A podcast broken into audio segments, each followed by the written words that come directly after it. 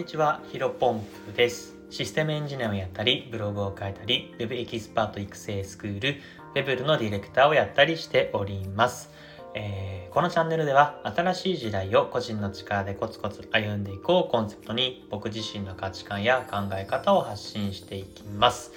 えー、本日なんですけども、不動産会社は途中で変えられる、えー、結論、うん、契約前であれば全く問題ありません、えー、こういったテーマでお話をしていきたいと思います。まあ、久しぶりにちょっとがっつり不動産系の話をしていければなと思っております。よろしくお願いいたします。では本題に入る前に一つだけお知らせでございます。えっ、ー、と、現在私に対するですね、インタビュー企画が立ち上がっております。えっ、ー、と、コードビギンという、まあ、学さんがですね、えっ、ー、と、創業したプログラミングコミュニティがあるんですけども、まあ、その中で今現在講師をやられている三谷さんがですね、発案してくださいました。僕の、えっ、と、1年3ヶ月間ぐらいでですね、まあ、未経験からフリーランスエンジニアになった、えー、というところで、まあ、あの、需要があるんじゃないかなというところで、えっ、ー、と、僕に対する質問をですね、今絶賛受け付けております。まあ、ツイッターかな？えっ、ー、と、この投稿にツイッターのリンク貼っておきますので、えー、そちらご覧いただいて、えー、DM もしくは、あの、リプいただければ、えー、ご質問しますと。で、確か、あの、コードビギン内限定だったんですが、もしかしたら外部向けに一般公開するかもということも話されていましたましたので、まあ、ぜひコードビギン入ってない方も、あの、ご検討いただけると嬉しいです。よろしくお願いします。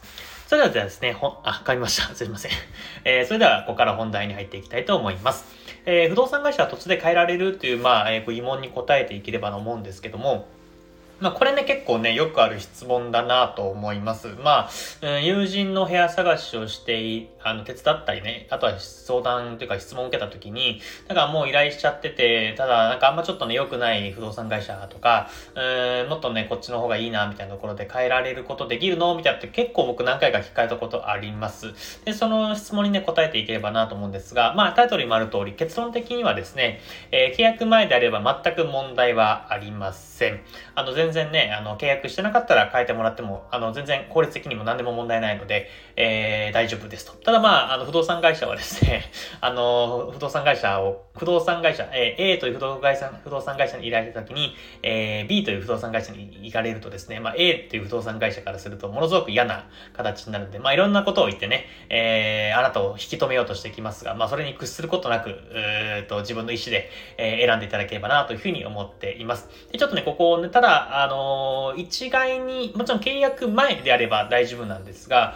そもそも契約ってどこからっていうところがね、疑問に持ってる人も多いと思うので、えちょっと詳細深掘り話していければなと思っています。でね、えっ、ー、と、まあ、部屋探しの流れをまずご説明した方がいいかなと思うんですが、え基本的には皆さん内見に行きますよね。えこの時点でも全然内見に行ったから、あの、不動産会社変えられるってことはないです。大丈夫です。で、え内見に行って、いい部屋を見つけましたと。で、えー、その後申し込みをすると思います。で、この申し込みもですね、基本的には、えー、不動産会社を変えても大丈夫です。うん。で、申し込みっていうのはあくまでこの物件に住みたいですって意思表示なので、別に契約してるわけではないですので、えー、この時点で変えても特に何の問題もありません。まあ、法律的にはになります。ちょっと後で補足しますが。で、えーと、その後に、えー、審査があります。審査っていうのは、まあ、大体保証会社だったりとか、えー、オーナーさんへの審査だったりとか、あとは管理者、管理会社自体の審査ですね。まあ、あなたが、まあ、さ、前、ちょっと前流行ってましたが、まあ、反社じゃないのか、みたいなところとか、あとは単純に年収的に、えーと、収入的に家賃払えるかっていうところを、まあ、え、いろんな部門が、えー、と、審査するって形になります。で、この審査通った後も、最悪、ここもですね、法律的には不動産会社がいても大丈夫ですと。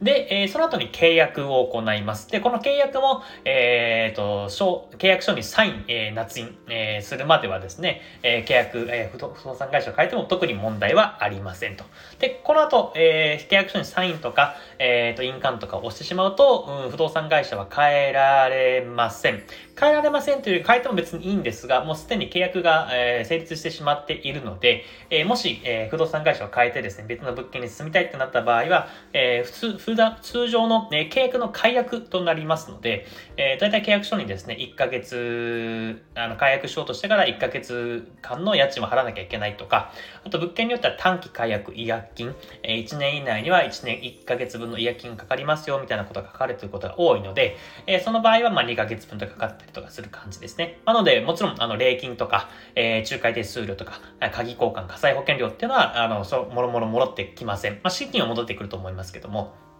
そこはお気をつけいただければなというふうに思っています。で、まあ、これで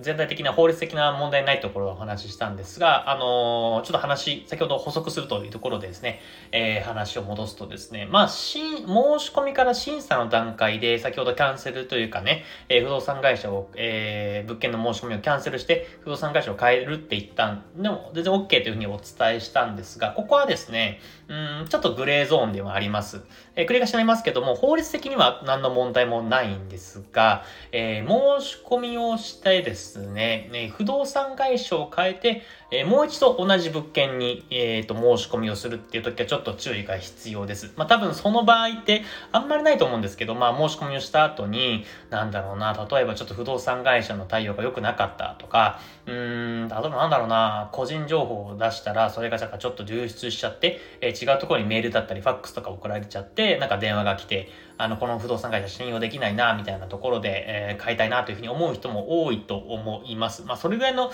理由ぐらいかな。うん申し込みをして、不動産会社を変えて、違う不動産会社が同じ物件に申し込むっていうのは、うん、あのー、それぐらいの理由かなと思うんですけども、ここはね、ちょっと注意が必要なんですね。で、何が注意が必要かというとですね、えっ、ー、と、依頼をした、申し込みしてくれた不動産会社が、その物件の管理会社かどうか、えー、これがですね、かわえー、重要です。もし、えっ、と、申し込みをした不動産会社と、え、申し込みした物件の、えー、と、管理会社が、えー、近ければですね、あの、特に、あの、問題はありません。はい。ただ、えっ、ー、と、申し込みした不動産会社と、えー、物件を管理している管理会社がですね、イコールの場合はですね、これオーナーさんと繋がっているので、えー、基本的に不動産会社を変えられて、違う不動産会社から、えその同じ物件を申し込む人とらですね、えっ、と、管理会社さんと、えオーナーさんが繋がっているわけなので、うん、この人、なんか、ちょっと変な人ですよ、審査を通した方がいいですよ、みたいなことでですね、ちょっとね、裏側で、えー、いろいろ言われてですね、多分審査に落ちる可能性が大です。うん。だから、ちょっとね、ここはね、えっ、と、法律的にはあんな問題ないんですけど、もし変えてしまうと、えー、同じ物件に申し込みをしたくて不動産会社を変えてしまうと、うんと多分住めないことが確率が上がってくるんじゃないかなと思います。うん、まあ、ここばっかりね、えっ、ー、と、かなり不動産会社っていうのは、まあ、グレーな世界というか、クローズな世界なんでね、うん僕らというか、普通に探してる方にすると、なんでそんなことするのっていうふうに思うかもしれないですけども、うん、やっぱここはね、うん、不透明な世界なのでしょうがない、致し方ない部分かなというふうに思っています。まあ、ちょっと話は変わりますけども、まあ、僕自身はね、ものすごく Web3 というか、うんと、まあ、ブロックチェーン上で取引が見える未来っていうのがものすごく楽しみでですね、まあ、これはね、今 NFT とか、仮想通貨っていうもので技術使われてると思いますけど、これは間違いなく不動産会社、不動産の業界にも、えー、必ず入ってくるんじゃないかなと思っています。まあ、ブロックチェーンを見るとみんなで、え、分散してですね、え、その取引を見てるわけなので、まあ、誰も、うんと改善、改ざんすることができない、不正をすることができないっていう、まあ、ものすごく健全な世界になっていくので、まあ、不動産会社が淘汰されることを願っています。まあ、ただね、ここもね、10年後、20、まあ、10年後になればいいですが、あの、まだまだ先かなと思っておりますので、引き続きちょっとここの探し方は、え、今の時代に合わせてやんなきゃいけないかなというふうに思っております。ちょっと話それてしまいましたが、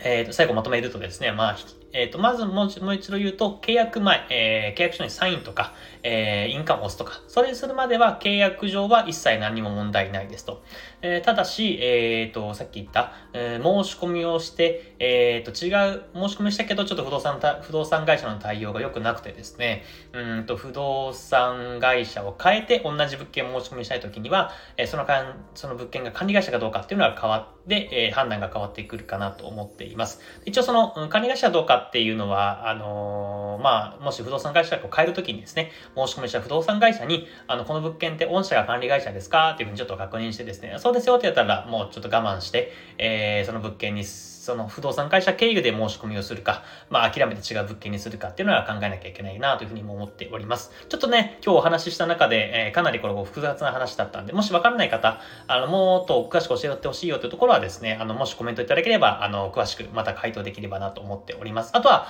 あの、この記事をか、あ、この内容を解説した、えー、ブログ記事も、えー、ちょっとリンク載っけたいなというふうに思っておりますので、ぜひ気になる方はチェックしてみてください。それでは本日も新しい時代を個人の力でコツコツ歩んでいきましょう。お疲れ様です。